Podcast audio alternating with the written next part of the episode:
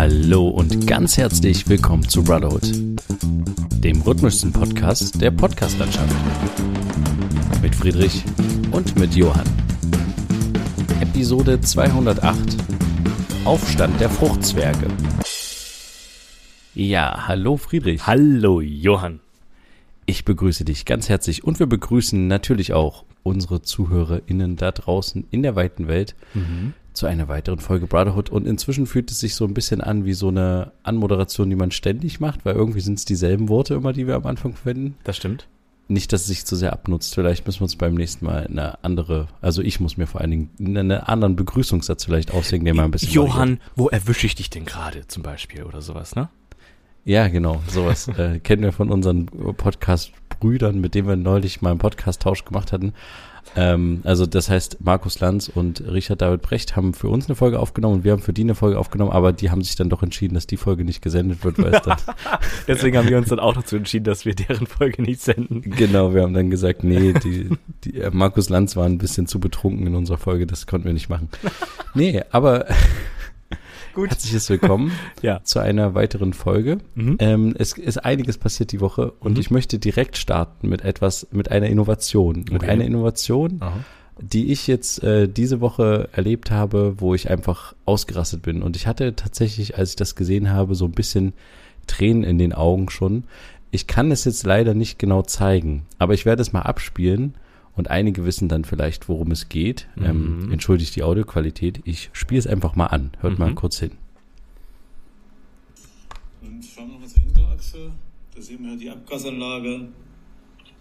Das sieht jetzt für, den, für das Fahrzeug von nach den Jahren auch noch recht gut aus. Ja, Hinterachsbereich angekommen. Naja, hier ist nicht mehr alles so schick. Die Lagerbuchsen des Querträgers hier lösen sich ab. Äh, das könnte, wo kann, bei der Überprüfung des Sachverständigen sicher mal ein ausschlaggebendes Kriterium sein, dass er das eventuell da durchfallen würde. Ja, das reicht vielleicht als kurzes Zitat. Ich weiß nicht, Friedrich, ob du weißt, was ich da gerade Nee. abgespielt habe. Nein? Mhm. Okay. Aber du hast es ein bisschen verstanden, was akustisch Mhm. zu hören. Mhm. Äh, es ist ein Video. Es ist ein Video von meinem Auto. Und zwar, äh, da habe ich, ich habe das zur Reparatur gegeben, weil bei uns die Motorwarnleuchte geleuchtet hat. Ja. Und ähm, es war so, dass wir tatsächlich das, ich hatte das schon mal mit dem Fehler zu ATU gegeben. Mhm. Ähm, also diese große Firma, die mehrere Zweigstellen hat. Unger oder sowas. Genau. Und die haben gesagt, ah, wir haben den Fehler äh, ausgelesen, ist irgend, steht irgendwas, keine Ahnung, ist aber nicht so schlimm. Wir haben jetzt nicht richtig gefunden, was das der wirkliche Grund ist. Dementsprechend äh, haben wir den Fehler einfach gelöscht. Also die Motorkontrollleuchte im Auto leuchtet dann nicht mehr. Mhm. Und ähm, jetzt können sie wieder fahren. Und dann ist der Fehler wieder aufgetreten nach ein, zwei Wochen. Und dann habe ich daraufhin, weil wir ADAC Plus Mitglieder sind, den ADAC gerufen, weil wir wollten dann eigentlich übers Wochenende wegfahren. Und dann dachte ich, jetzt können wir, äh, wir brauchen unbedingt ein Auto. Und dann hat der ADAC-Typ das ausgelesen und meinte, ach, ist nicht so schlimm, das ist irgendwie vielleicht hier Lambda-Sonde, dies, das. Ich habe keine Ahnung von Autos. Ähm, ähm, wenn ihr dazu mehr hören wollt, wir können das Ganze nochmal auswerten, dann später in unserer Patreon-Folge, die ihr euch danach gerne anhören könnt, da können wir nochmal genau über Autos sprechen. Aber ähm, genau, da ging es halt um die Lambda-Sonde und ach, fahren Sie damit alles kein Problem. Und ich habe dann aber trotzdem bei der, einer Werkstatt, äh, bei einer Werkstatt, die halt auch Ford direkt äh, behandelt Ah, oder ja. eine Mhm. Vertragsfirma von Ford ist, weil wir haben einen sehr alten Ford, der ist ja jetzt 18 Jahre schon alt, äh, habe ich da angerufen und gesagt, hier, ich würde das gerne vorstellen und habe das dann vorbeigebracht. Und das, was du jetzt gehört hast, Mhm. ist ein Ausschnitt. Also ich habe dann, sie haben gesagt, wir gucken uns das an, vielleicht heute oder morgen, wir haben sehr viel zu tun, kriegen sie eine Nachricht von uns und äh, wir rufen dann mal an und so ein Zeug. Und ich bekomme eine SMS, wo einfach nur ein Link drinne ist und irgendwie von einem Serviceportal und ich dachte erst so, oh nein, ist das jetzt irgendwie Spam? Was habe ich jetzt für eine SMS bekommen? Aber ich dachte mir dann so, weil die ähm, tatsächlich im Namen stand auch irgendwie die, die Werkstatt drinne. Ja. Und da steht halt da, vielen Dank für Ihr Vertrauen. Wir haben ein kurzes Video für Sie erstellt. Bitte klicken Sie hier. Und du kommst auf ein Portal von Ford, wo ein vier Minuten Video ist, wo direkt meine Anrede ist. Der begrüßt mich auch am Anfang des Videos. Du, der filmt mein Auto von, von vorne, wie es auf der Hebebühne ist. Ja, ich habe hier Ihr Fahrzeug. Sie hatten ja das. Und fängt an, über viereinhalb Minuten alles durchzugehen. Ist ein Krass. One-Taker, also ohne Schnitt. Und der hat anscheinend das Handy irgendwie auf einem auf einem Stick oder sowas oder hat eine kleine Kamera, läuft damit rum, sagt dann auch so, ja, okay, hier ist leider nicht ganz fokussiert gerade das Falsche. Der zeigt mir dann irgendwelche Schläuche im Motorraum, die man halt kaum erkennen kann, weil es einfach so tief im Motor drin ist im Motorraum. Aber es ist total cool. Der erklärt mir das Auto, erklärt mir, ja, hier mit den Bremsen müssen wir hier aufpassen und mit der Batterie dort und Super cool. Ein echt, echt, echt cooler Service. Mhm. Und dann steht da drunter auch noch äh, diese, dass das quasi, also so eine Art Rechnung oder eine Auflistung. Also das kostet jetzt quasi irgendwie 70 Euro, dass die mein Fahrzeug auf die Hebebühne genommen haben und analysiert haben. Mhm. Und äh, darunter steht halt, wo, also er sagt dann hier, ich habe den Fehler gefunden, das ist der Schlauch, zeigt mir das auch, der zieht irgendwie Luft und bla. Dann fährt er das noch runter von der Hebebühne, während des Videos erzählt, so ein bisschen weiter, während ihm das Auto so nach und nach so macht, erzählt er so ein bisschen, ja, und da haben wir noch dies und das und da könnte man noch das machen. Und dann sagt er, ja, hier, wir können den Schlauch wechseln, kein Problem. Aber ich zeige Ihnen das dann auch nochmal. Ich behalte den Schlauch, da können Sie sich das nochmal angucken. Also übel nett, ja. übel nett und übel erklärt, auch gerade für mich, der keine Ahnung hat von Autos, sehr super.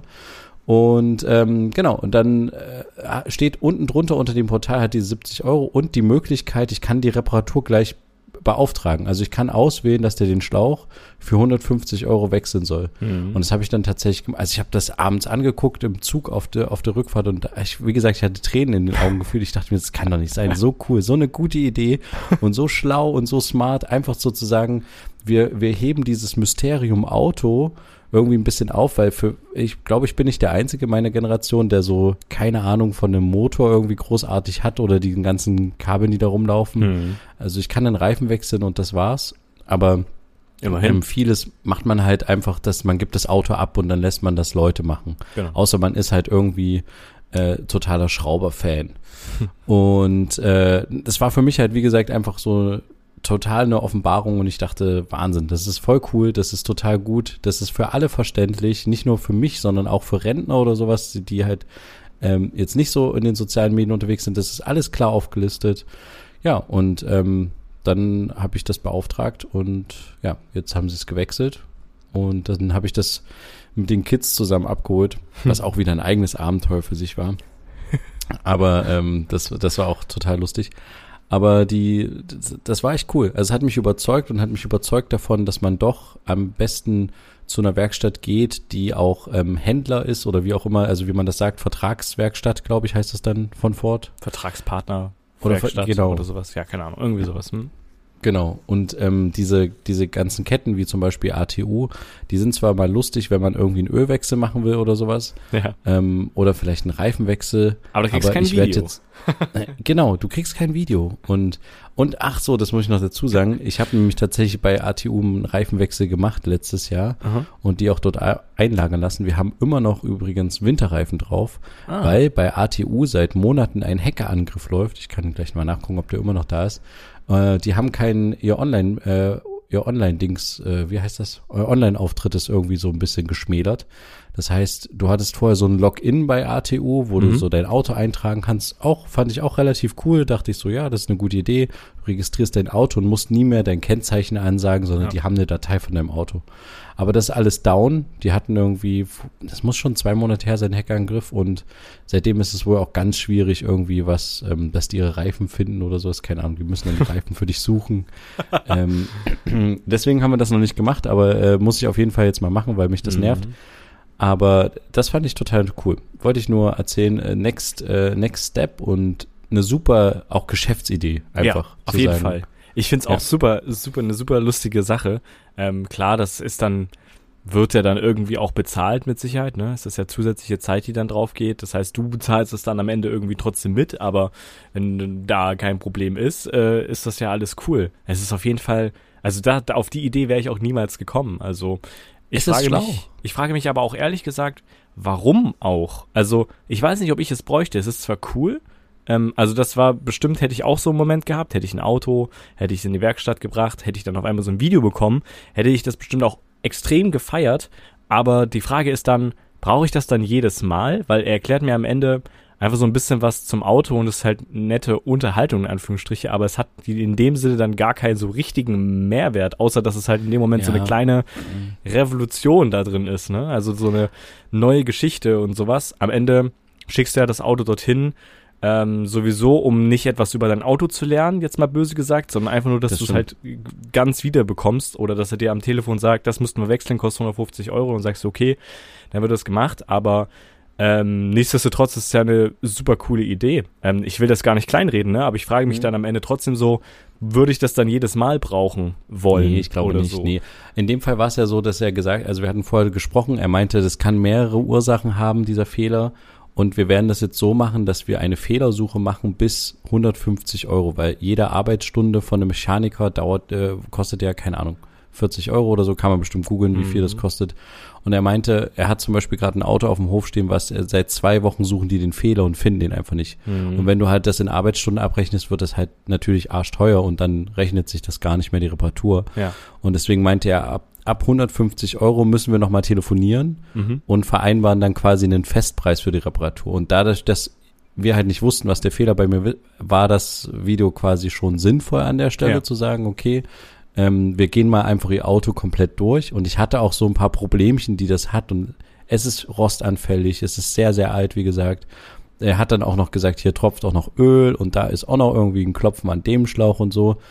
Aber gar nicht aufdrängend, ne? Weil manche sind dann ja so, okay, ich habe ihm eine Liste gemacht, wir müssen das, das, das, das, das Ja. unbedingt machen. Sondern es war einfach so, bei vielen Sachen hat er auch dann gesagt, nee, brauchen wir jetzt noch nicht machen. Da gucken wir erstmal, was der TÜV sagt und wenn das durchgeht, dann können sie damit erstmal weiterfahren. So. Mhm. Ähm, nee, äh, ich glaube nicht, dass der das bei jedem, bei jedem kleinen Ja. Pups macht. Ja. Aber es ist ja, wie du sagtest, diese, diesen Anruf, den man dann kriegt als Autobesitzer, der war immer für mich so, hä, wieso kostet das jetzt 230 Euro? Mhm. Und äh, klar sagen die da am Telefon, der Schlauch kostet 150 und wir müssten, mussten das angucken, kostet 80 oder so, macht zusammen 230.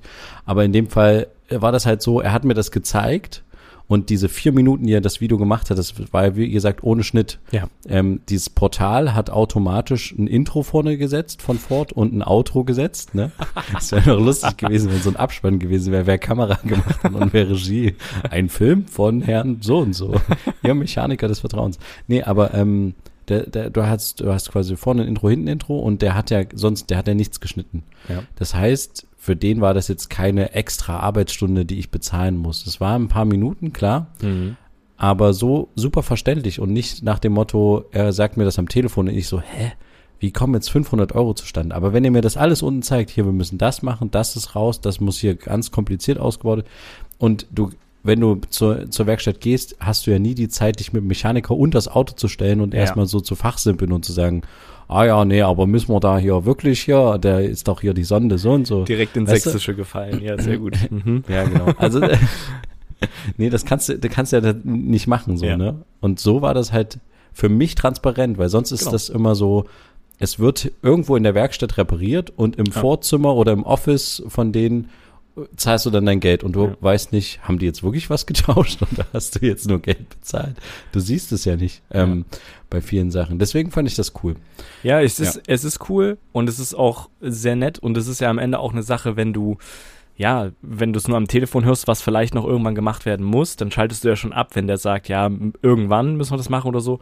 Und so hast du es in dem Video und könntest es ja rein theoretisch jederzeit wieder angucken oder beim nächsten Besuch ich habe es dem- direkt gespeichert. den, ja, sehr gut. Dem zeigen und sagen, hier, beim letzten Mal haben sie das und das so gesagt und so. Das ist auch genau hier diese Stelle. Äh, oder keine Ahnung. Und dann schickst du denen da die Timecodes hin, wo der nochmal was Vivo gesagt hatte. Und dann erspart es auch wieder Arbeitszeit, nach irgendwas zu suchen, sondern kannst direkt sagen, hier, hier, hier. Aber das stimmt total. Weil Ja. ich vergesse übelst, was, was das Auto betrifft und sowas total, weil mich das einem wirklich null interessiert, vergesse ich halt, was die ganzen Sachen sind, die eigentlich auf der To-Do-Liste vielleicht mal stehen. Mhm. Und dann kann ich mir das einfach vor dem nächsten Werkstattbesuch nochmal kurz angucken Genau. und dann sagen, so kann ich dann auch so auf seinem Niveau, ja, sie hatten ja hier gesagt, mit dem, mit dem Spaltmaß und den zwei Millimeter mit der Bremse, da müssen wir mal gucken. Ja. er sagt, ja, oh, da haben sie recht, da müssen wir mal gucken. Aber das Wichtigste ist, dass endlich dein Fehler gefunden wurde, richtig? ja, endlich genau. Und auch genau. behoben wurde. Also es Genau. fährt wieder und es nervt keinen Code bisher scheinbar, also keine Fehlermeldung. Nein, keine Fehlermeldung. Es läuft wieder und ich hatte oder wir hatten tatsächlich Angst. Das Auto ist wie gesagt ein bisschen alt schon, Hm. hat einen V6-Motor drinne, was irgendwie total krass ist, weil Rasten alle, so, sowohl der ADAC-Mitarbeiter als auch immer, wenn die den Motor au- aufmachen, sagen die so, auch der Typ von Ford, oh, das ist ja ein V6, oh, das haben wir ja selten, Wahnsinn, toll, habe ich lange nicht mehr gehabt. Und du sagst dir so, ja cool, äh, ja, ist halt mein Auto. Was, Aber nee, ähm, äh, irgendwie ist es halt schade, wenn der jetzt so lange schon lief mhm. und ähm, er halt wirklich auch gute Dienste geleistet hat, den irgendwie wegzu, wegzukloppen. Und klar ist, man sieht von außen, das sieht halt aus wie ein klassisches Rentnerauto. Ne? Das ist jetzt nicht modern schnittig, sondern es hat halt so ein Rentnergold, äh, Lack Lackierung quasi. Mhm. Und ähm, man sieht das einfach deutlich. Aber mhm. trotzdem ist tut, tut seine Dienste und äh, ich finde das halt sinnvoll, das halt so lange wie möglich zu fahren. Und deswegen bin ich super glücklich, dass die den Fehler geschafft haben, ja, und ja. rausgehauen haben. Ja. Das ist doch cool, wenn du darüber glücklich bist. Ähm, auch über das Video. Ist ja alles, ist ja alles entspannt. Ich, ich bin auch über etwas äh, glücklich und zwar habe ich tatsächlich endlich jetzt die Woche eine Antwort bekommen von einer Sache, die wir schon mal angesprochen hatten. Ich habe mich nämlich vor einiger Zeit schon bei einer neuen Hochschule beworben ähm, für ein duales Studium. Und ich habe damals dann auch einen Online-Test gemacht, ähm, ja. wo man so ein bisschen so kognitive Fähigkeiten getestet hat, ähm, ob man irgendwie noch klar bei Verstand ist, nee, keine Ahnung, also ob man irgendwie so ein bisschen Gehirnmasse hat und im Anschluss, wenn man da eine gewisse Punktzahl erreicht hat, ähm, wurde man dann zu einem mündlichen Auswahlgespräch, äh, Auswahlverfahren eingeladen, wo dann mehrere Leute tatsächlich in einer Art von Zoom-Call saßen äh, von dieser Hochschule und von verschiedenen anderen Bereichen aus diesem, aus diesem Bereich, wo ich dann später studieren werde. Äh, ja, und haben da Fragen gestellt, äh, hatten da ihre Vorgaben, was die fragen müssen, was die am Ende abhaken müssen und ich habe jetzt die finale, also noch nicht finale, es ist eine vorläufige, aber immerhin eine Antwort bekommen. Es ist eine Zusage, eine vorläufige Zusage ähm, unter dem Vorbehalt, dass der, wie sagt man, mh, mm, äh, der medizinische Eignungstest, wie auch Test, immer, noch ja. bestanden wird und auch äh, was was noch? Ach so, eintragsfreies Polizeiführungszeugnis. Äh, letzteres ist kein Problem und ich glaube auch, äh, der, der, die, die, ja, die ärztliche. Der Medizincheck. Genau, der Medizincheck wird auch kein Problem sein. Ich hatte ja schon mal so einen Medizincheck äh, damals, als ich bei der DHL angefangen habe, am Leipziger Flughafen in der Dauernachtschicht zu arbeiten. Da hat es auch irgendwie einen Sinn, weil das körperliche Belastung war und da wurde irgendwie alles Mögliche geprüft. Jetzt bei dem bei der Studienrichtung ist das die körperliche Belastung vermutlich nicht so äh, extrem, deswegen würde ich sagen, wird das entspannter ausfallen, aber ja, werden wir sehen. Darfst aber, du denn was dazu ja. sagen, weil du das so ein bisschen Ja, ich glaube, ich darf was dazu sagen. Ich will nur, äh, ich glaube schon, ja, also ist, ich bin an der Hochschule Bund, HS Bund, also Hochschule der öffentlichen Verwaltung. Das Bundeswehr. Bedeutet, nein, nein, nicht Bundeswehr, aber dort, ich glaube, dort werden auch Leute der Bundeswehr und oder der, also auf jeden Fall der Polizei, die, die, die besuchen dort auch die Hochschule Bund. Gibt es auch einen Studiengang dazu. Aber das mache ich nicht, sondern ich bleibe im Informatikbereich ähm, und werde dort einen neuen Studiengang an anfangen und den Informatikstudiengang, die Richtung hier in Leipzig an der HTWK äh, beenden. Ähm, ohne Abschluss, ja, weil ich halt einfach den Studiengang am Ende wechsle, werde drei Jahre dort studieren und das Ganze findet zwischen Köln und Bonn statt, in Brühl. Also werde ich auch aus Leipzig wegziehen. Ne? Und das ist natürlich ah. spannend, denn ich war ja noch nie woanders, außer in Leipzig, könnte man sagen. Jedenfalls nicht über eine längere Zeit. Und jetzt äh, drei Jahre lang ähm, äh, aus Leipzig raus sein, klar, nicht am Stück. Es gibt äh, äh, Feiertage, es gibt Weihnachten und solche Geschichten, wo man dann natürlich mal wieder nach Leipzig fährt. Ähm, das ist dann auch die Frage, macht man das dann mit einem Zug? Mit einem 49-Euro-Ticket muss man achtmal umsteigen und ist irgendwie auch acht Stunden unterwegs. Tut man sich das an mhm. oder gibt man doch das Geld legt man doch ein bisschen mehr Geld drauf, um ein ICE zu fahren, wo man dann auch ein paar Mal umsteigen muss, wo man aber ein bisschen schneller unterwegs ist. Jetzt weiß man nicht, was hat die Deutsche Bahn vor, also mit der, mit dem, was war es, EVG? Oder irgendjemand plant ja jetzt ja, wieder einen Streik, EVG. eventuell, ja, ja. EVG, genau, mit ihrer Urabstimmung, ob ein unbefristeter Streit stattfindet, äh, Streik stattfindet, nicht Streit.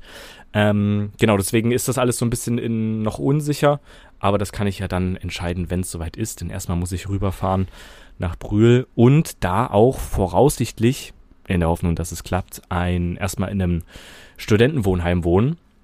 Einfach um erstens Geld zu sparen und zweitens zu gucken, was sind coole Ecken in der Gegend, um dann zu entscheiden, okay, bleibt man in Brühl mit einer ja, Wohnung, zieht man nach Bonn. Mhm. Köln ist schon mal ausgeschlossen für mich so ein bisschen. Deswegen, das ist so, so die paar Sachen. Aber jetzt fangen so ein bisschen, ja, die ersten Recherchen an. Ähm, genauere Sachen, die Planung, was muss ich noch alles vorbereiten, worum muss ich mich noch kümmern. Ähm, genau, und solche Geschichten laufen im Hintergrund ab. Äh, ja, ich bin sehr gespannt, was cool. es wird. Ich bekomme Mitte August, hieß es spätestens, ähm, das alles per Brief nochmal von dieser Personalabteilung, die mir dann auch hoffentlich, also so hieß es auch mitteilt, wie es weitergeht mit dem ärztlichen, mit dieser ärztlichen Eignungstest oder was es dann ist, ähm, den ich hoffentlich in Leipzig machen kann und ja, nicht ja, deswegen bestimmt, nach Brühl fahren kann. 100%. Ich glaube, also genau, so wie ich das auch rausbekommen habe, ist das wohl auch eine Sache vom Gesundheitsamt, die das irgendwie machen mit ihren Ärzten. Ähm, mal gucken, die einem das bescheinigen können. Das heißt, ich kann das wahrscheinlich in Leipzig machen. Aber alles, wenn es soweit ist. Das heißt, hoffentlich dann finale Zusage gegen Ende. Ich vermute aber schon. Ich selber habe schon zugesagt dem Studium und wenn da aus ärztlicher Sicht und aus Polizeiführungszeugnis-Sicht nichts da im Weg steht, dann äh, ja, geht's ab. Cool. Mal gucken, was das wird. Und mal gucken, inwiefern das Auswirkungen auch auf unserem Podcast haben kann, wird, wie auch immer. Ähm, was ich aus Inhalten erzählen kann. Ich glaube, das ist erstmal nicht das Problem. Aber werden wir dann schauen, werden wir rauskriegen. Ähm, ja, aber natürlich wird das einen gewissen Effekt haben, denn wir haben es ja immer mal wieder vorgehabt, mal wieder noch mal eine Videofolge zu machen. Ähm, das wird vielleicht dann schwieriger, vielleicht wird es aber auch einfacher, weil dann sich jeder in seinen Garten setzt, ähm, wenn jeder sein Anwesen hat und dort einfach Pool. mit Videofolge arbeitet.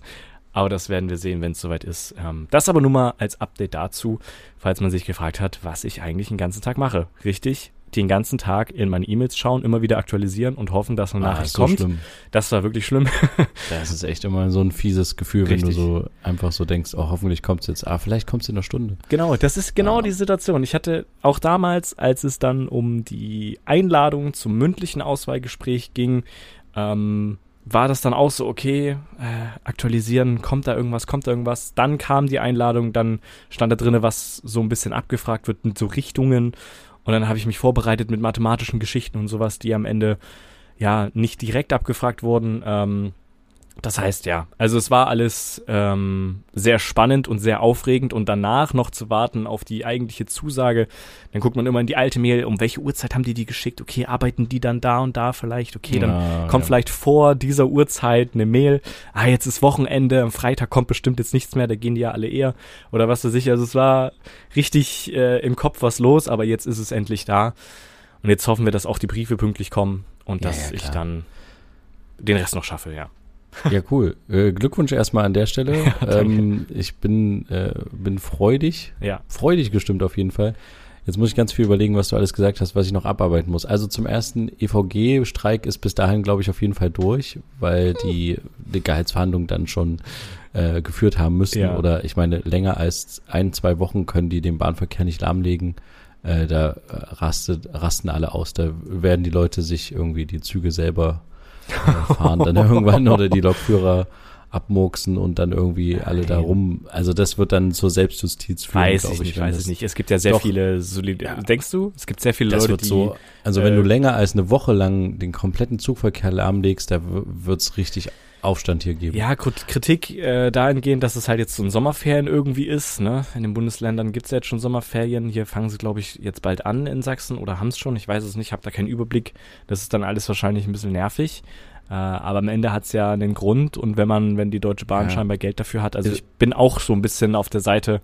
Die waren ja kurz davor, ne? Die ja, ja, das stimmt. Davor. Die hatten aber schon, man schon 140 sagen, Seiten die, Vertragswerk ja, oder so. Aber das ist schön und gut. Trotzdem scheint es ja nicht ausgereicht zu haben und äh, ich finde, wenn die Deutsche Bahn Geld hat, um irgendwelche Bonuszahlungen für die Führungskräfte auszuzahlen, obwohl das Jahr ja überhaupt ja. nicht gut lief, dann müssen die Geld wenigstens für ihre äh, Mitarbeiter haben, die an der wirklichen Substanz von diesem Unternehmen arbeiten. Also von daher äh, finde ich das auf dieser Seite vollkommen verständlich. Trotzdem, ich gehöre ja auch dazu, der so ein bisschen Kritik ausübt, wenn man selber betroffen ist in dem Moment. Ich kann das nachvollziehen, dass man sich ärgert ja, wir können nur hoffen, dass äh, die Deutsche Bahn vielleicht irgendwie es mal checkt, um es mal so zu sagen, vielleicht. Ja, definitiv. Aber ähm, es gibt ja jetzt auch neues Geld. Äh, der Bundesfinanzminister gibt ja jetzt ganz äh, im neuen Haushaltsplan ist ja viel Geld gerade fürs Verkehrsministerium vorgesehen, unter anderem dann auch für die Deutsche Bahn. Jetzt wüsste ähm, ich gerne, wie viel Prozent davon in neue Autobahnen gehen. als in ja, wüsste ich auch gerade gerne. Aber ich habe nur den, den, Artikel dazu gelesen, dass quasi Christian Lindner seinem Parteifreund ähm, vom Verkehrsministerium ähm, am meisten, also wie sagt man das? Oh, das ist jetzt schlechtes Deutsch, aber die größte Ste finanzielle Steigerung stattfindet. Also das Verkehrsministerium kriegt ähm, am meisten mehr mhm. Geld in den nächsten im nächsten Haushalt. Die Frage, wofür? Aber, für Forschung an E-Fuels oder für, ja. für, neue Autobahnen oder vielleicht wirklich für neue Streckennetze? Äh, Ach, keine ähm, Ahnung, mich nervt das irgendwie. Ich will nicht so über die FDP abdingsen, aber die, äh, zum Beispiel jetzt, ich habe erst gerade wieder was gelesen. Aber es gibt über, nur über, Gründe dafür, leider. Ja, äh, hast du das mitbekommen mit Cem Özdemir, der da so eine so ein Werbungsverbot, ja. ähm, dass, dass Kinder irgendwie nicht mhm. die ganze Zeit mit Werbung bombardiert werden, mit schädlich, also was mit heißt Zucker, schädlich, aber Zuckerwerbung. mit Zucker und fetthaltigen und salzigen ähm, Süßigkeiten und Lebensmitteln, also Lebensmittel ist die Überschrift über allem. Mhm. Und das erste, was er gemacht hat, ist diese ganze Sache jetzt schon mal deutlich eingeschränkt und ein bisschen eingestampft, diesen Gesetzesentwurf. Mhm. Und ich habe nur gelesen vom äh, Wolfgang Kubicki hier, FDP Ehrenmitglied und irgendwie ganz wichtig, der ja. dann wieder trotzdem gesagt hat, ja, das ist alles Quatsch, weil die Kinder ähm, am Ende sind ja die Eltern dafür verantwortlich und das würde ja bedeuten, dass, äh, dass man die Kinder da verantwortlich für oder denen die Verantwortung nimmt dafür und ach, es ist alles so ein, oh, es nervt mich einfach nur so, wenn du so sagst, okay, das ist doch einfach. Die Zuckerindustrie hat auch eine Lobby, also von ja, daher, es ist so ist halt offensichtlich halt, und ja. es ist so dumm und warum kann man, also warum muss man immer in dieser, also diese Ampel ist tatsächlich so ein bisschen halt gefährdet, weil so vieles immer wieder zerstört wird ja. von den anderen Koalitionspartnern und deswegen ist das Aufbegehren oder der Zuwachs in der AfD oder auch in der CDU, äh, glaube ich, tatsächlich für, für, die, für die nächste Bundestagswahl auf jeden Fall nicht zu unterschätzen. Ja. Und ach, ich, ich dachte ja, das Ampelprojekt ist eine gute Sache. Mhm. Also damals, als die Koalitionsverhandlungen waren, haben wir, glaube ich, beide das gar nicht so uninteressant gefunden, ja. wenn ich mich recht entsinne. Ja. Ah, aber da waren wir, also ich vor allen Dingen auch, ich spreche mal für mich, auch getrieben von dem Wunsch, dass viele grüne Projekte durchgesetzt werden. Mhm. Und da wird ja jetzt auch vieles abgeschwächt und die Grünen sind auch hart in der Kritik, auch innerparteilich. Mhm. Ähm, das ist so ein bisschen das Problem, dass die so wieder mit sich selbst beschäftigt sind und das nervt mich einfach nur an, an der Politik, dass du quasi, dass es dann halt irgendwie sich gegenseitig immer irgendwie so Steine in den Weg legen sind und das halt die Koalitionspartner sind und nicht ja. irgendwie der politische Gegner, also am Ende ist es doch der politische Gegner, weil es geht ja um den Wähler am Ende, aber, mhm. ah, aber ich wollte eigentlich gar nicht darüber reden. Ich wollte eigentlich, äh, kann ich noch einen Schwung oder willst du dazu Ich will aber direkt noch was dazu sagen, weil wir eben okay, über Zucker reden, ja. passt nämlich ja. gerade das eine Thema, was ich vorhabe. Ich hatte es schon mal, glaube ich, in einer viel älteren Folge erzählt, zum Neustart des Jahres vorzunehmen, Zuckerverzicht auf industriellen Zucker ähm, quasi durchzuführen. Und das hatte ja, glaube ich, nur einen Monat oder sowas damals funktioniert. Und ich hatte es mir jetzt auch mehrfach wieder vorgenommen. Äh, es hat überhaupt nicht funktioniert, aber ich plane es jetzt ab dem 1. Juli, Juli, ähm, ja, soweit es geht, industriellen Zucker zu meiden, äh, Alternativprodukte zu nehmen. Das bedeutet keine Süßungsmittel, weil das ist jetzt auch nicht unbedingt das Bessere, sondern es geht halt darum, statt der, statt der Cola das Wasser zu nehmen oder sowas, ne? Also das meine ich mehr. Oder halt eben Fruchtzucker, genau. Aber dann halt auch wirklich aus den Früchten und nicht aus dem Fruchtsaft, also aus dem Orangensaft oder aus dem, aus der, was weiß ich, für hohes C oder sowas, sondern genau, ja. Das ist mein Plan. Vielleicht ist es auch für den einen oder anderen, für die einen oder anderen ZuhörerInnen, ähm, vielleicht auch an der Stelle, ja, der, der, der Anstoß, das vielleicht auch zu versuchen. Ähm, ja, ich weiß nicht, ob du oh, das ich würde so gerne gerade. Ja, ich würde so gerne. Es nervt mich. Ich weiß nicht. Also das Problem ist, ich merke das gerade übel. Mhm. Entschuldigung, ich hatte gerade äh, jetzt einen Hustenanfall, aber ich hatte gerade eine Phase, wo ich ähm, äh, bewusst versucht habe, diesen Getränkekonsum auch zurückzufahren. Mhm. Aber ich merke einfach, dass ich, ich trinke fast jeden Tag eine Clubmate ähm, einfach um den Koffeinhaushalt bei mir zu haben und gleichzeitig auch den Zuckerhaushalt werde ich immer wieder erhöhen kurzfristig. Mhm. Das nervt. Es ist einfach ähm, super anstrengend, aber ich werde, vielleicht kann ich da mitgehen, so ein bisschen, zumindest was den Getränkehaushalt betrifft. Das würde mich schon freuen. Ja. Ähm, ich war heute sehr viel bei Wasser auf jeden Fall unterwegs, weil ich äh, gerade bei den warmen Temperaturen, jetzt merkt man das so, ja. man muss dann einfach viel mehr, viel, viel mehr trinken als im Winter. Ja. Also ich zumindest als Person. Und ähm, wenn du das halt als, als Zuckergetränk die ganze Zeit zu dir führst, ähm, ja, das ist halt überhaupt nicht fein. Und gerade kühles Wasser. Kühles Wasser ist übel, tut richtig gut. Ich weiß, dass so allgemein Kritik an diesen eiskalten Getränken oder an Eis existiert, weil ja irgendwie der Körper gegenreguliert, um die innerliche Körpertemperatur irgendwie aufrechtzuerhalten und deswegen Energie verloren geht und blub. Aber äh, trotzdem sage ich jetzt einfach mal, so ein Kühlschrank, äh, kühles Wasser ist, äh, tut irgendwie auch mal gut, anstatt ja. der, der kühlen Club Mate. Ähm, ja, deswegen versucht doch eher Wasser zu trinken, weil ähm, Müdigkeit und sowas kann ja auch aufgrund von Dehydration stattfinden und vielleicht nicht unbedingt aufgrund von fehlendem Koffein. Es ist was ja am Ende auch nur in dem Moment einen Aufputsch dir gibt. Ja, ein ja. kurzes Hoch und dann ein langes Tief. Ja. Wie gesagt, bei mir hilft es dummerweise gerade oder ist entscheidend und ich hoffe, dass die äh, Zeit sich wieder ein bisschen ändern wird. Aber noch kurz zu Lebensmittel und Cem Özdemir. Ich bin ja. natürlich tatsächlich ein Betroffener ähm, und ich merke das gerade im Konsum unserer Kinder, was sie konsumieren und zwar ausgiebig ist Fruchtzwerge. Ah ja. Also diese kleinen Becher, mhm. was da dran cool ist, ist, du kannst denen das äh, in die Hand drücken und die können das selber rauslöffeln. Ne? Mhm. Und ähm, es ist jetzt so gewachsen, dass die irgendwie gefühlt jed, also manchmal kann man es äh, kann man es auch verhindern, aber dass die jeden Abend ähm, äh, einmal irgendwie so einen Fruchtzweig am Ende essen wollen, so als mhm. wie so als Nachtisch, sagen die dann immer so äh, Joghurt, Joghurt, Joghurt und dann äh, gibt man denen so einen Fruchtzweig in die Hand. Und es gibt nicht so viele Alternativen, ähm, mhm. Die äh, nicht so zuckervoll sind. Also es gibt noch von Ehrmann, glaube ich, ähm, heißen die. Mhm. Die haben ein bisschen weniger Zucker als die Originalfruchtzwerge. Und es gibt von Fruchtzwerge selbst eine, wo drauf steht weniger süß, da ist ein bisschen weniger Zucker drin. Mhm. Aber es ist tatsächlich ein Problem. Ich habe das jetzt so gemacht, ich habe es noch nicht eingeführt, aber ich habe mir jetzt kleine Behältnisse gekauft bei Amazon, dass ich selber was reinführen kann. Sehr gut, das wäre jetzt nämlich mein nächster ähm, Vorschlag gewesen. Genau, um das zu geben. Aber jetzt die letzten Male, ähm, die letzten ein, zwei Male stimmt, habe ich gar nicht äh, den Joghurt äh, abends gegeben. Joghurt? Ähm, äh, Joghurt? Joghurt? Und dann nicken die immer noch so, ja, ja, ja, Joghurt, Joghurt, ja. Ähm, aber die essen ganz gut. Das Coole ist, die essen echt, es ist super krass, die essen alles, ne? Mhm. Wenn wir das essen. Also ähm, zum Beispiel neulich haben die irgendwie, meine Frau hat irgendwie so Artischocke, wollte sie aufs Brot essen, so eingelegte, was mhm. jetzt nicht so mein Fall ist, wo ich jetzt auch nicht so denke, dass Kinder da so draufstehen. Und dann wollten die das auch essen. Und dann haben die ja die ganzen eingelegten Artischocken weggegessen, weil die einfach das die ganze Zeit wollten.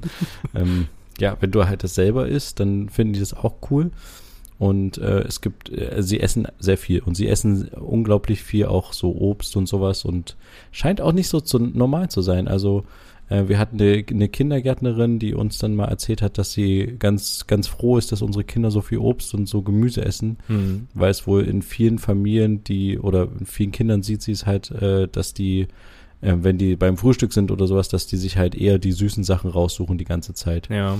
Ähm, genau. Aber äh, ja, das wollte ich eigentlich nur ganz kurz dazu sagen. Das nervt mich so ein bisschen, dass es zum Beispiel in diesem Kinderbereich oder auch diese, es gibt auch so Reis, gepuffte Reisstangen oder sowas. Man sieht manchmal Kinder mit so Fruchtriegeln. Ah ja, Fruchtriegel ist auch so ein Thema. Mhm da sind teilweise äh, 40, 50 Prozent Zucker drin. Mhm. Das ist äh, viel Fruchtzucker, na klar, ne? Ja. Aber es ist trotzdem eine Unmenge. Ähm, und äh, also diese auch diese Puffstangen, die dann irgendwie angereichert sind mit irgendwelchen Geschmacksstoffen, dass es halt nach Erdbeere schmeckt oder sowas. Ja. Ähm, da stehen ja auch alle Kinder drauf, aber da ist halt auch Zucker drin und so. Und es gibt da, also zumindest im, außer du gehst halt die ganze Zeit im Bioladen einkaufen, vielleicht gibt's da mehr Alternativen. Aber so das, was ich so in den, in den Lebensmitteln, in denen ich unterwegs bin, gibt es da nicht so viel. Äh, das wollte ich nur ganz kurz noch zu dieser Lebensmitteldebatte sagen. Mhm. Äh, aber eigentlich wollte ich über was ganz anderes reden. Äh, du hattest noch überlegt, ob du vielleicht nach Bonn ziehst. Ähm, genau. Und da war ich ein paar Mal schon in meinem Leben und mhm. ich muss sagen, ich finde die Stadt super. Okay. Also ich würde dir das total ans Herz legen. Ich fände das total cool. Ich mhm. würde dich da übel gern besuchen. Ähm, zieh nach Bonn. okay. Also definitiv. Okay, ähm, der Köln, Köln fällt ja schon raus, hatte ich ja schon gesagt. Und Brühl, also der direkte Ort, wo das Studium stattfindet, muss man halt schauen. Ich hoffe, dass ich das durch den, durch das Wohnen im Studentenwohnheim ein bisschen äh, rausbekomme, was sind coole Ecken, gibt es überhaupt coole Ecken oder nicht. Äh, es ist am Ende natürlich nicht so groß wie Bonn. Ja, aber vielleicht wird es Bonn. Wer weiß. Das wäre natürlich cool. Also, Ich fände cool. Mhm. Aber ähm, ich finde auch die Taktik ganz gut zu sagen, ich gehe erstmal ins Studentenheim, da kannst du nämlich auch auf, aufräumen nach Marie Kondo machen oder wie die heißt, nach dem Motto, was brauche ich wirklich? Ne, ja. Du reduzierst erstmal deinen Hausstand ein bisschen, weil du halt enger dann wohnst und weniger Platz hast. Ja. Und dann überlegst du, was du wirklich dann mit in deine Wohnung nimmst und was elementar ist. Ja. Ähm, finde ich auch äh, gar nicht so verkehrt an der Stelle. Hm. Ja. Man, also, muss, man muss dazu sagen, ähm, ich äh, treffe ja diese Entscheidung nicht alle alleine. Ich habe ja meine, meine Geschwister, da gehörst ja du auch dazu. Wir, wir, wir talken ja, also wir reden ja auch immer mal wieder darüber. Und man muss auch sagen, dieser Impuls, sich überhaupt in diese Richtung zu orientieren, beziehungsweise überhaupt diese Art von Studium zu gehen, die hattest du ja auch zum Teil gegeben. Also, ich weiß noch, da ah, saßen wir in irgendeinem, an. wo war das? Das war in Leipzig an einem Abend, haben wir uns noch irgendwo in einem Café gechillt, nachdem ich im Kino war, genau. Und es war irgendwie abends und dort haben wir dann noch irgendwie was getrunken. Kein Kaffee, sondern äh, andere, natürlich Wasser, ist klar. Auf ganz entspannt äh, irgendwas getrunken und dann haben wir da so ein bisschen drüber gesprochen. Zukunft des Studiums etc. Und dann hatte ich das ah, irgendwie ja, mal erwähnt. Mich. Ja, ich weiß. Genau, ja, dass ich da was gefunden Stimmt. hatte, so interessant ist, aber weiß ich noch nicht, dies, das. Und da hattest du das äh, mir sehr, ich sag jetzt mal, schmackhaft gesprochen, äh, das einfach mal anzugehen. Und dann kam es immer mehr ins Gespräch im Familienkreis, im Freundeskreis. Und jetzt sind wir hier. Jetzt ist es. Stimmt, schon wieder voll vergessen. Ja, jetzt klar, ist es soweit, ja, cool. dass es fast, äh, fast 100% bestätigt ist. Wirst du dann noch verbeamtet, wenn du äh, dann später dort ja. arbeitest? Ach so, wenn Ey, ich dann cool. dort. Halt, ach so, ja, ja. Okay. Dann Aber ich werde auch schon fürs Studium verbeamtet, bis auf Widerruf, ja. Oh. Mhm. Dann möchte ich gerne von deiner Pension äh, 5% haben. wenn du dann in Rente gehst, ja. äh, möchte ich gerne auch ein bisschen was davon haben. Schauen wir mal. Ähm, nee, aber cool. Ja, Finde ich cool. Mhm. Ich finde das irgendwie interessant und ich glaube, wenn man verbeamtet ist, ja, man hat auch Pflichten und ich glaube, Klar. man muss auch ein bisschen aufpassen, wie man, äh, was man so öffentlich äußert und welche Richtig. Meinungen man vertritt und äh, ich weiß auch gar nicht, wie das ist, inwiefern man dann auch politische Ämter ausüben dürfte oder nicht. Ich glaube, das geht schon. Mhm. Aber man muss so ein bisschen aufpassen und man hat nicht nur, man ist ja auch dem Staat gegenüber dann verpflichtet. Ja. Man arbeitet im öffentlichen ich, Dienst, ja. Genau, aber ich glaube, den Leuten, die es im öffentlichen Dienst arbeiten, denen geht's ganz gut. Also, Finanziell oder sagen wir mit Sicherheit. So, Ob es genau. beim Job dann zu 100% jedem irgendwie Spaß macht, ist die andere Frage. Für mich ist das, wenn man jetzt mal so auf, auf Deutschland und die Gesellschaft guckt und Einkommensschichten betrachtet, ist das für mich die klassische Mittelschicht. Mhm. Sind für mich Beamte. Mhm. Und ähm, ich glaube, damit kann man nichts falsch machen. Und das ja, ich finde das gut. Hm. Und ich finde auch die, die, ähm, die Initiative, die es dann immer gab und die es jetzt auch in vielen Ländern schon gibt, dass man halt Lehrerinnen und Lehrer verbeamtet, um das ein bisschen schmackhafter zu machen, äh, finde ich tatsächlich auch gut. Ich glaube, in Sachsen ist es noch nicht so, ne? In hm. Sachsen werden die noch nicht verbeamtet. Ich kann es nicht sagen, ich weiß es nicht. Ja, es gibt, äh, es schlecht ist, ich sollte wo es noch nicht so wissen, aber ja. Ja, nee, aber äh, finde ich, finde ich cool, finde mhm. ich super. Ähm, äh, ich fände es halt cool, wenn du ein bisschen was im Podcast drüber erzählen darfst. Mhm. Dann bin ich mal gespannt. Ich bin auch gespannt. Ob, ob ihr da noch gebrieft werdet, was ihr wirklich erzählen dürft und was, was quasi der Geheimhaltung unterliegt. Ja. Aber ihr werdet ja jetzt nicht die ganze Zeit im Studium schon mit irgendwelchen Geheimnissen, nee. äh, über die ihr nicht reden dürft oder sowas. Das es ist ja auch sehr verwaltungsunterrichtslastig so ein bisschen. Ja. Ähm, von daher, also es wird all viel Allgemeines erzählt, Strukturen, es gibt Mathematik, es gibt einen Informatikbereich, dies, das, ähm, Rechtsgeschichten, also nicht ähm, politisch rechts und links, sondern ich meine rechtliche Geschichten, ähm, ja, die Aspekte zu Datenschutz und sowas. Also es sind alles Sachen, die man irgendwo ja nachlesen kann oder herausbekommen kann, halt für uns so gelehrt, dass wir es selber wissen. Von daher glaube ich, dass was die Inhalte des Studiums an sich angeht, des, des, des, der normalen Vorlesung, dass es da also weiß ich nicht, aber ich vermute, dass es da keine Geheimhaltung gibt. Ich glaube, wenn es dann in die Praktika geht, in irgendwelche Behörden oder sowas, ist das vielleicht anders, aber das wird sich zeigen. Und ich werde mich natürlich dementsprechend danach, danach richten, beziehungsweise da, daran halten. Ne, ist ja klar. Ja. Ähm, ich würde an der Stelle das mal belassen. Genau. und mal den nächsten Themenumschwung machen. Wir ja. haben ja die Folge, oder ich habe die Folge Aufstand der Fruchtzwerge genannt. Mhm. Hatte ich natürlich einen Hintergrund. Äh, mhm. jetzt ist mir, währenddem ich so, so, dich reden gehört habe und wir über Sicherheit gesprochen haben und sowas, gleich aufgefallen, ach Mist, ist ja gleich eine Doppeldeutigkeit. Hast du vom äh, Putschversuch in äh, Russland äh, gehört? Ich wollte eigentlich das nicht so betiteln, ja, aber ähm, ja. da waren ja auch einige äh, Zwerge unterwegs. Hm. Ähm, aber halt Bewaffnete. Und ich weiß nicht, also ich habe das tatsächlich relativ hautnah verfolgt, weil ich noch am Abend ähm, habe ich quasi noch irgendwie Nachrichten kurz irgendwie offen gehabt, also einfach nur Zeit online. Mhm. Und es war schon um eins oder sowas und da kam die erste Meldung rein, dass das jetzt losgeht. Und ja. ich habe dann, glaube ich, bis um bis um drei, um vier hing ich am Handy und habe mir das dann tatsächlich ähm, versucht, so ein bisschen zu erschließen, was da gerade passiert. Mhm. Und dachte dann so, Wahnsinn, krass, dass die, dass der jetzt da ähm, der Prigoschin da halt so loslegt und was das auch für Gründe hat und so fadenscheinige oder auch nicht. Ähm, es ging auch so ein bisschen darum, dass seine Einheit oder die Wagner-Gruppe, die Wagner-Söldner so ein bisschen eingegliedert werden sollte ins russische Militär. Und er hatte ja eine Deadline bis zum 1. Juli, mhm. dem Ganzen zuzustimmen. Und dann hat er halt jetzt gesagt, ja, wir wurden angegriffen von den Russen und deswegen, wir müssen was machen gegen diese Militärführung in Russland. Ich fand mhm. das, äh, fand das Wahnsinn. Und dass es innerhalb von, was sind, waren das jetzt 36 Stunden oder sowas, der Putschversuch und dann war es schon wieder vorbei? Ich weiß nicht, wie viel es am Ende war, aber es war es ging alles auch relativ zügig. Ich habe auch die Einmeldung mitbekommen, auch über Zeit Online. Grüße gehen raus. Das ist wirklich immer Zeit Online, obwohl ich auch Tagesschau drauf habe, ähm, äh, die App, aber gut. Ähm, ja, ich habe es auch relativ schnell mitbekommen, dass da irgendwas abgeht, aber es war dann schon so spät, dass ich das eben nicht bis drei Uhr nachts verfolgt habe, sondern am nächsten Tag ähm, Tagesschauberichte hier gesehen habe, Zeit Online, Live-Ticker da. Ähm, und das war schon ein bisschen beunruhigend, wie schnell die dann auch unterwegs waren. Ich glaube, irgendwie, was waren das? Bis zu 200 Kilometer vor Moskau sind sie ja, äh, genau. vorge also vorgedrungen. laut eigenen Aussagen. Ja, genau, ohne, ohne gucken, ja. wirklichen Widerstand. Ähm, ja, das war schon ein bisschen beunruhigend irgendwie dahingehend. Ähm, ja, aber es hat irgendwie auch so ein bisschen die, das, die, die politische, ja, keine Ahnung, die, die Inkompetenz von, vom Präsident Putin gezeigt, oder? Was seine Macht also, angeht, etc.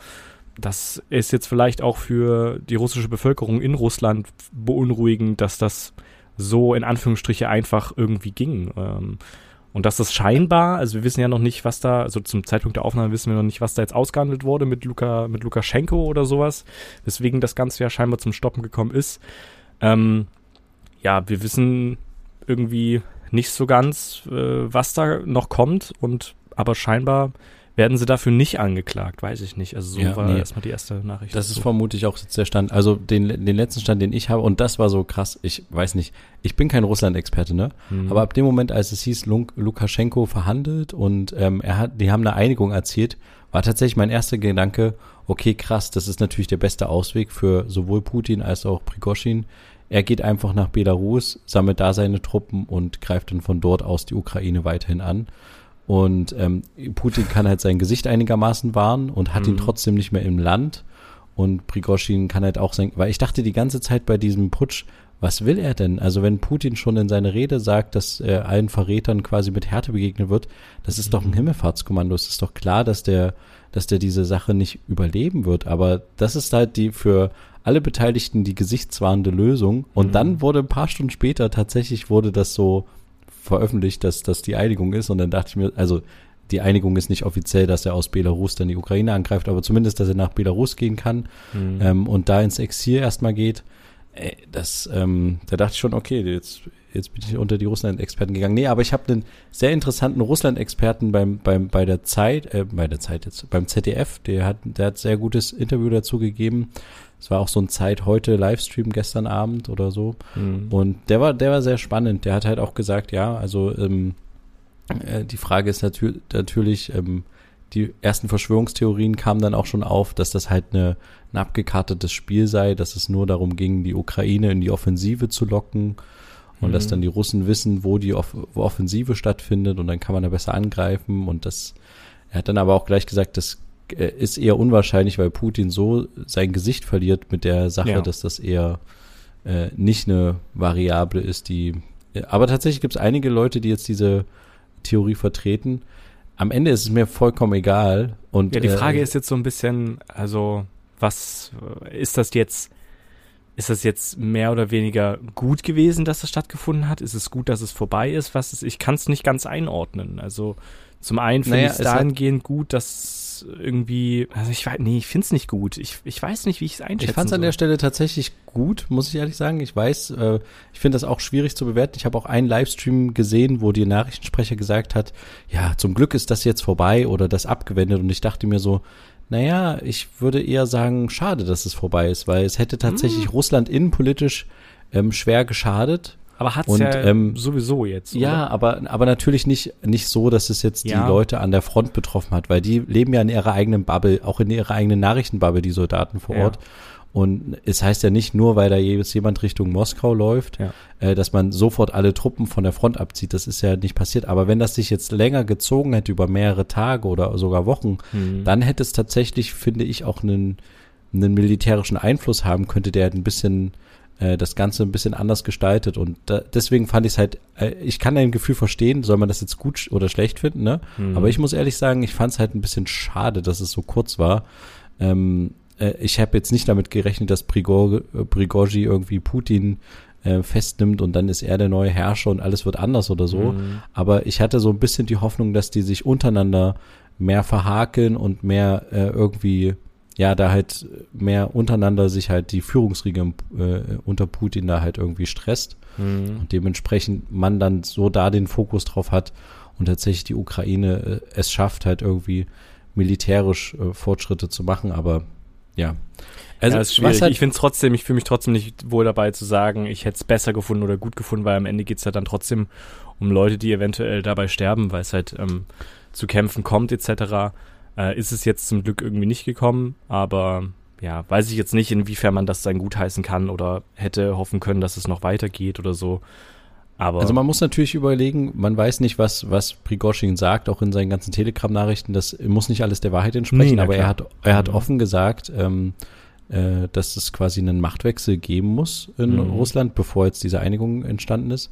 Und er hat auch gesagt, dass äh, die russische Politik die Bevölkerung belügt und es ähm, ähm, an die tausend Leute sind oder Soldatinnen und Soldaten, die täglich im Russland, äh, im Russland-Ukraine-Krieg ums Leben gekommen, äh, gefangen genommen werden oder halt verletzt werden Mhm. und dass diese Zahlen der, der russischen offiziellen Seite halt nicht stimmen. Mhm. Und ich finde allein diese Sachen Ja, offen okay. anzusprechen, finde ich halt schon irgendwie, ob, ob das jetzt übertrieben war, weiß ich nicht, ne? Aber das ist ja auch so eine Zahl, die von den Ukrainern manchmal genannt wurde, um das dem russischen Volk so ein bisschen nahezubringen, wie sinnlos dieser Krieg an manchen Stellen halt auch ist. Mhm. Ähm, es wird jetzt keinen Einfluss drauf haben, weil das fand ich sehr interessant. Der eine Russland-Experte meinte auch, ähm, die russische Bevölkerung, also ich kenne mich nicht aus, ne, aber äh, fand ich sehr schlüssig, die russische Bevölkerung, äh, ein Großteil der Leute ist es halt einfach egal, sie sind, sie sind eher passiv eingestellt. Also es führt jetzt nicht dazu, dass es einen Aufstand innerhalb Russlands gibt, was ja viele mal dachten ganz am Anfang. Ja, am Ende Aber- ist trotzdem, Prigozhin ist ja trotzdem kein, kein Gutmensch, ne? Er ist ja auch kein, kein W- Wohltäter oder sowas, ganz, ganz im Gegenteil. Und auch die Gruppierung der Wagner-Gruppe ist ja am Ende eine rechte Gruppierung, eine rechte Söldner, Ja, ja. Söldnergruppe. Deswegen dahingehend fühle ich mich nicht wohl zu das sagen, verstehe ich, ja. Gut etc. Da sind, finde ich, die Worte sind dann irgendwie falsch gewählt. Aber ich verstehe trotzdem, auf welcher Ebene du das meinst. Und ich glaube, da stimmen wir überein, dass wir nicht die Gruppe gut finden, dass wir nicht Nein. Gut finden, etc. Ähm, und allgemein dieses Gutfinden ist, finde ich, ein schwieriges Wort in diesem Zusammenhang, weil es, äh, er, er trägt, er hat am Ende und trägt es scheinbar immer noch zu Kriegsverbrechen in der Ukraine bei. Ähm, jetzt bekämpft Ja, er seine eigene Ukraine. Ja. Fü- Führungs, äh, ja nicht nur in der Ukraine, wichtiger Punkt. Jetzt ja bekämpft er den eigenen Staat und solche Sachen, aber trotzdem ist das ja äh, ja äh, verhindert das also beziehungsweise wie sagt man hebt das das andere nicht auf oder sowas ne? Also Nee. deswegen das muss man vielleicht auch noch mal ganz klar sagen dass es trotzdem alles andere als gut ist was der Typ da gemacht hat. Ähm, beide Putin und Prigozhin aber ja, schwieriges Thema schwierig ne? Wir merken es gerade selber wie wir da so ein bisschen hin und Na, her sind aber Klar. Aber ich, wie gesagt, ich fand das irgendwie, ich dachte so krass, was da so innerhalb von kurzer Zeit passieren kann. Ja. Und äh, wie es aber auch gleichzeitig wieder sich im Nichts auflöst, was deswegen, glaube ich, auch diese Theorien äh, heraufbeschworen hat. Mhm. Ja. Ja. nee, das stimmt. Würde uns mal vielleicht an der Stelle auch eure Meinung interessieren, falls ihr daran teilhaben wollt. Vielleicht haben wir da einen oder anderen getriggert damit, ähm, äh, was ihr zu dem ganzen Thematik denkt. Könnt ihr uns gerne anonym übermitteln oder auch mit Namensnennung, wie ihr wollt. Das könnt ihr alles im Formular entscheiden. Das findet ihr, das Formular, unter www.brotherhood-podcast.de-meinung. Den Link findet ihr auch in den Show Notes. Könnt ihr gerne verwenden und vielleicht können wir da auch noch drüber sprechen, wenn wir es denn hier vortragen dürfen. Ansonsten nur für uns die Meinung. Genau. Ja, und wenn wir jetzt gerade einmal bei Nachrichten waren, noch Nachrichten, die die Woche waren, mhm. die die Welt so ein bisschen bewegt haben, ist die Sache mit dem U-Boot, ähm, mhm. was Richtung Titanic getaucht ist. Das war ja auch Wahnsinn, wie bestimmend das zumindest in der medialen Umgebung war, wie Themen ja. bestimmt das waren, wie schnell sich auch Expertinnen und Experten zu Wort gemeldet haben, mhm. ähm, die gesagt haben, das ist irgendwie, wir haben schon 2018 davor gewarnt, dass diese Bauweise des ähm, U-Boots irgendwie schwierig ist und es gab einen offenen Brief. Mhm. Ähm, das war auch in, äh, total spannend zu sehen, wie quasi auch die diskutiert wurde in der Gesellschaft, oder? Also ja. es ging ja dann ab einem gewissen Zeitpunkt äh, auch so ein bisschen wurde ja dann auch Menschenleben mit Menschenleben aufgerechnet genau. ab einem gewissen Zeitpunkt. Ne? Richtig, vor allem auf Twitter. Ich habe das so ein bisschen so ein bisschen mitverfolgt, was da so abging. Auch nicht extrem. Man muss dazu sagen, diese ganzen Themen, die so richtig, ja, inhaltlich komplett ausgenutzt werden oder auch ausgeschlachtet werden, muss man ja schon sagen, von den, von den Medien, hat ja auch mit dem Sommerloch zu tun. Ne? Das muss man vielleicht auch noch dazu sagen, warum so ja, viel das stimmt, ja. darüber sein, gesprochen ja. wird, weil es fehlt so ein bisschen an Themen, aber ich finde irgendwie, es fehlt trotzdem nicht an Themen, egal. Ähm, ja, auf Twitter gab es einige Kommentare, die sich darüber ja mehr oder weniger aufgeregt beschwert haben, beziehungsweise geäußert haben, dass der, dieser Titanic-Tourismus alles andere als schön ist, schon immer. Äh, irgendwie soll man ähm, die Leute in Ruhe lassen oder diese, am Ende ist es eine Art von Begräbnisstätte, könnte man vielleicht sagen, also eine Art von, ähm, wie sagt man, Gedenkstätte für ähm, viele ja. Tote, die man vielleicht auch einfach mal jetzt in Ruhe lassen sollte. Es gibt schon genug 3D-Scans, dies, das. Ähm, James Cameron, der Hollywood-Regisseur, ist auch mehrfach runtergetaucht für seinen Film äh, Titanic und solche Geschichten. Der hat sich ja auch dann noch zu Wort gemeldet und so. Nichtsdestotrotz, was ich eigentlich sagen wollte, auf Twitter gab es zum einen diese Kritik, dass man das einfach mal ruhen lassen soll und ähm, dass nicht verstanden wird, warum die Regierung oder Regierungen ähm, so viele Ressourcen auffahren für, ich zitiere das jetzt frei, für fünf Menschenleben, aber wenn mehrere hundert Flüchtlinge im Ozean dabei sind zu ertrinken, halt sich niemand darum kümmert, außer freiwillige, freiwillige Organisationen. Ist jetzt überspitzt gesagt.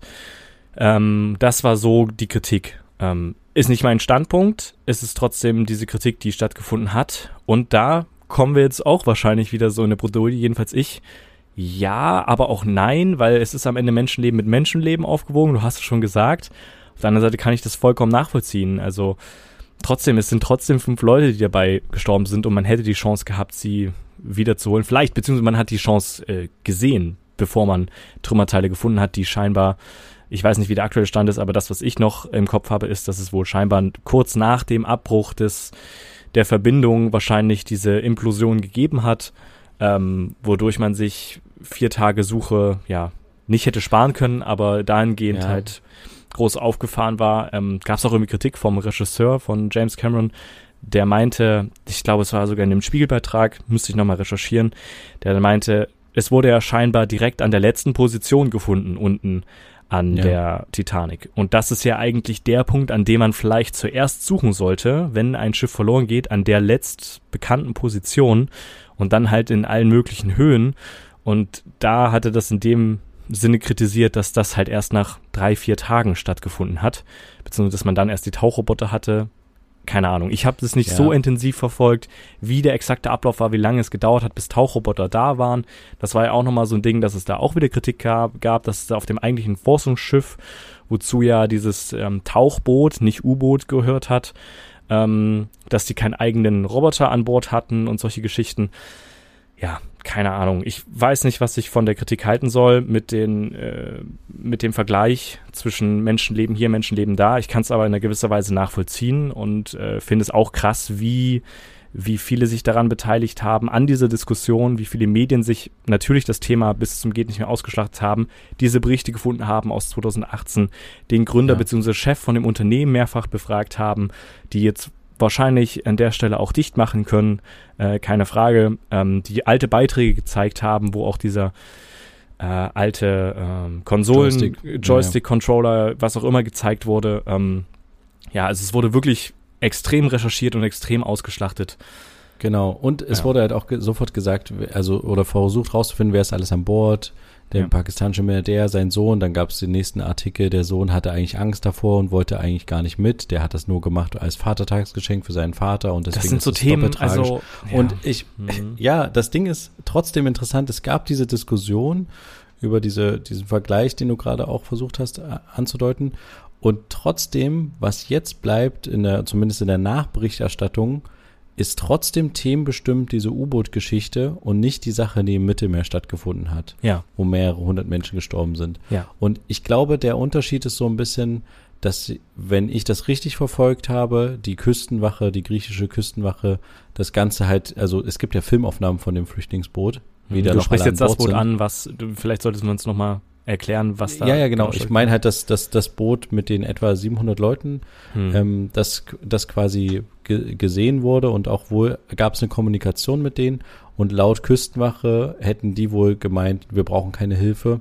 Und das ist das, was NGOs den vorwerfen. Das stimmt nicht. Die hätten wohl gesagt, also die haben mehrere Hilferufe quasi empfangen und man hat quasi das Boot sehenden Auges irgendwie sinken lassen, will ich ja. jetzt nicht unbedingt sagen, aber in Man hat sie im Stich halt. gelassen. Halt. So kann man Genau. Und ähm, das ist halt der große Unterschied zu der anderen Geschichte mit dem U-Boot, dass man halt gar nichts wusste zu dem Zeitpunkt.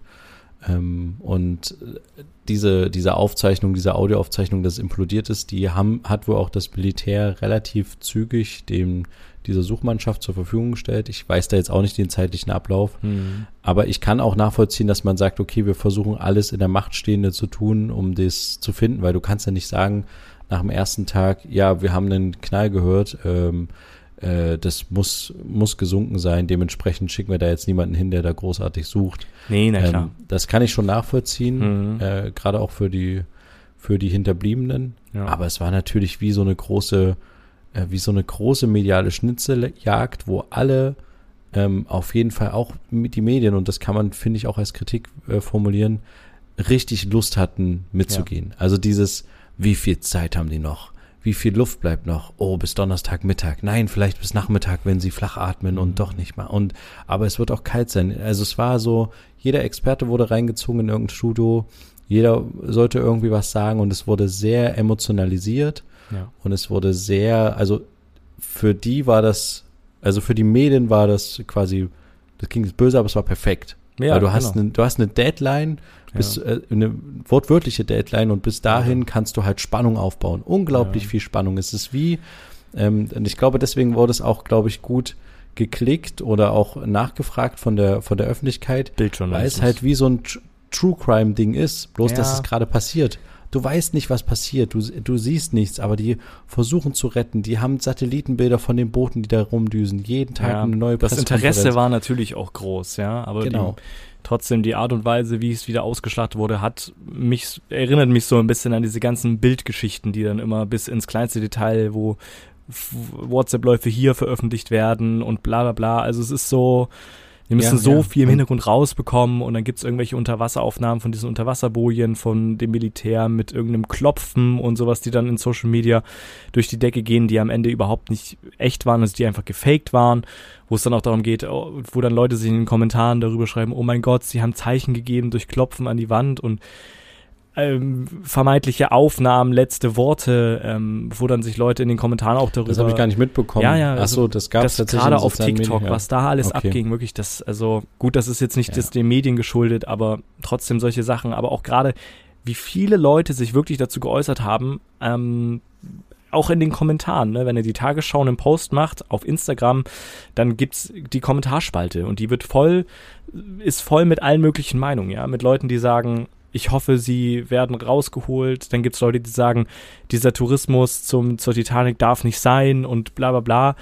Ähm, und dann gibt's Leute, die irgendwie sagen, die sich dann dafür interessieren, was passiert denn, wie viel Luft haben sie noch, ne, das Thema. Und dann gibt's Leute, die sich daran hängen und sagen, ja, es gibt für so einen Fall, gibt es Pillen an Bord, die einen einschlafen lassen und sowas, sodass man nicht aktiv ersticken muss und so. Also solche Sachen werden dann da alles hingeschrieben ohne Ende und die Leute debattieren darüber, wie die Leute äh, entweder gerettet werden, dass sie nicht gerettet werden sollen, wie sie sterben, wie sie nicht sterben und all das, das ist wahnsinnig krass. Also im sowohl Aber- negativen, also wie viel sich daran beteiligt wurde, medial, aber auch von den Leuten, das Interesse war groß, aber am Ende, ja, sind sie leider ums Leben gekommen. Ruhe in Frieden. Ähm, und jetzt gilt die Aufarbeitung und hoffentliche Vermeidung von weiteren Unfällen dazu. Ich weiß nicht, ob man das als Unfall sagen kann oder als fahrlässige äh, Geschichte. Es wird ja auch in Kanada dazu, ähm, wie sagt man, nicht Ermittelt. recherchiert, sondern ermittelt, genau. Das Wort hat mir gefehlt. Aber die danke. USA ermitteln auch. Genau, ob, ob, ob quasi Gesetze gebrochen wurden, wer ist am Ende dafür zuständig, welches Land, all solche Sachen finden jetzt in der Nach Nachbearbeitung, äh, Nacharbeit statt, aber ja, die Leute, die am Ende trotzdem ums Leben gekommen sind, ja, sind jetzt ein bisschen, ja, ist jetzt abgeschlossen, Aber trotzdem. So. ne, also das ist ja so ein Abenteuerding, zur Titanic runterzutauchen. Mhm. Hat man ja auch gesehen, da war ja auch so ein Guinness Weltrekord-Typ mit an Bord und so. Keine Ahnung. Aber äh, was ich nur mal so perspektivisch von dir gerne wissen wollte, wir sind ja auch eine kleine Zeitkapsel. Ja. Denkst du, dass dieser Tourismus wieder aufleben wird in den nächsten Jahren? Und wenn ja, wann? Der Was schätzen? Titanic-Tourismus meinst du? Ja, dass man halt wieder da so runtertaucht, so Ja. aktiv. Auf jeden Fall, klar. Ich glaube, also ich wüsste nicht warum, ähm, warum das abflachen sollte, weil die Schuld wird am Ende mehr oder weniger dem Unternehmen gegeben natürlich. dem, also das Unternehmen wird nicht mehr diese Tauchbahn Genau. durchführen. Ich glaube, da sind wir Richtig, uns einig. das, aber, das ja. Tauchboot an sich, das heißt, es wurde nicht offiziell scheinbar zertifiziert, geprüft etc. Es gab Warnungen davor. Das heißt, wenn, dann werden die Leute, die so einen Tourismus betreiben wollen oder die darunter wollen, du kannst ja nicht mit einem normalen Taucher darunter, dafür ist ja der Wasserdruck viel zu hoch. Du musst ja in, den, in dem kleinen äh, U-Boot, in dem Tauchboot drinne sein, ne? Du kannst ja nicht mit einem Schnorchel und sonst was darunter tauchen, soweit ich weiß. Dafür ist es zu tief, glaube ich. Sonst würden, hätten sie es ja nicht gemacht. Ja, Aber also das ist schon sehr tief, ja. Genau, deswegen, also wenn, dann werden sich die Leute nur dafür interessieren, wie lange macht das schon die Firma, ist die offiziell zertifiziert, ist das sicher, weil die krasse Tauchboote haben, krasse U-Boote haben, was auch immer. Aber da wird niemand davor zurückschrecken, leider. Also das wird nach wie vor stattfinden. Das wird auch in den nächsten Monaten wird das wieder weitergehen. Also Meinst du echt das in den nächsten Monaten schon? ja, ich hätte jetzt gesagt in, in fünf Jahren oder so nein, wieder. aber- niemals. Ich würde noch nicht mal sagen in dem Jahr. Also das wird mindestens, das wird noch dieses Jahr ganz normal weitergehen. Aber wird es dann auch einen Tourismus zu dem implodierten Trümmerteilen geben? Nee, also nicht ich nur nicht. quasi zu dem, zu dem Wrack der Titanic, Das sondern ist vielleicht jetzt auch die dahin? Frage, inwiefern das auch verboten wird, sowieso dieser Tourismus dahin, bis diese ganze ähm, ja, Investigation dazu abgeschlossen ist. Ja, also die, die Trümmerteile sollen ja nach oben geholt werden, etc. Äh, mehr gesucht werden, ähm, um eventuell Gewissheit über den Vorgang zu haben oder sowas. Ich weiß nicht, inwiefern das dann noch was bringt. Ähm, ja, ich, also deswegen ist sowieso die Frage, inwieweit sich das hinauszögert, bis es wieder in dem Sinne freigegeben ist, das ganze äh, Titanic-Wrack. Deswegen, ich glaube nicht, dass dann die Teile noch da sind. Aber vielleicht gibt es dann auch irgendwelche kranken Leute, die nach den solchen Teilen, nach den Teilen direkt Aber- suchen. Ja. Man muss ja mal sagen, es gab jetzt nicht so viele Unternehmen, die das angeboten haben und natürlich war es auch verdammt teuer mit 250.000 Dollar oder sowas Ja. pro Tauchfahrt. Ja. Also es ist jetzt nicht so, dass da täglich Nein, äh, Tauchboote nein, nein. runtergegangen sind. Also ich könnte mir vorstellen, dass es ein bisschen länger dauert. Also ich glaube glaub nicht, dass dass in fünf Jahren Echt? würde ich nicht sagen. Ich würde jetzt okay. maximal sagen Gut, in einem äh, Jahr. Aber da können wir in die Zeitkapsel einfach Genau. mal irgendwann aufmachen, wenn wir es wieder wissen und dann wissen wir, was wir gesagt haben. Ja. Ja, Ja, ja, also ja. es ist übel viel passiert die letzten zwei Wochen und wir könnten auch noch übelst viel reden. Äh, machen wir aber an der Stelle einfach nicht mehr, weil wir schon wieder über der Zeit sind und ich muss auch ehrlich gestehen, mir hat auch ein kleines Hüngerchen hat Hm. in mir stattgefunden. Ich habe jetzt tatsächlich auch Lust auf einen kleinen Fruchtzwerg. Und deswegen ähm, würde ich sagen, wir beschließen es diese Woche. Es war ganz schön, es war schön mit dir ähm, zuge, äh, zugehört zu haben, dir zugehört zu haben und Mhm. mit dir gesprochen zu haben. Ja, Ihr könnt gerne mit rüberkommen auf äh, Patreon. Mhm. Da werden wir noch mal ein bisschen weiter reden. Wie Mhm. gesagt, es gibt immer noch das Angebot, sieben Tage kostenlos Patreon testen. Ja.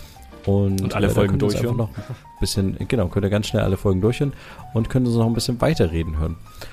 Und der Ja. Link dazu ist unten in den Shownotes drin. Richtig. Wunderbar. Dann würde ich sagen, war es das für diese Woche. Schaltet auch gerne nächste Woche, äh, in zwei Wochen, in zwei Wochen wieder ein oder wir hören uns auf Patreon, wenn es wieder heißt, zwei Brüder. Eine Brotherhood. Macht's gut, bis dann, tschüss. Ciao.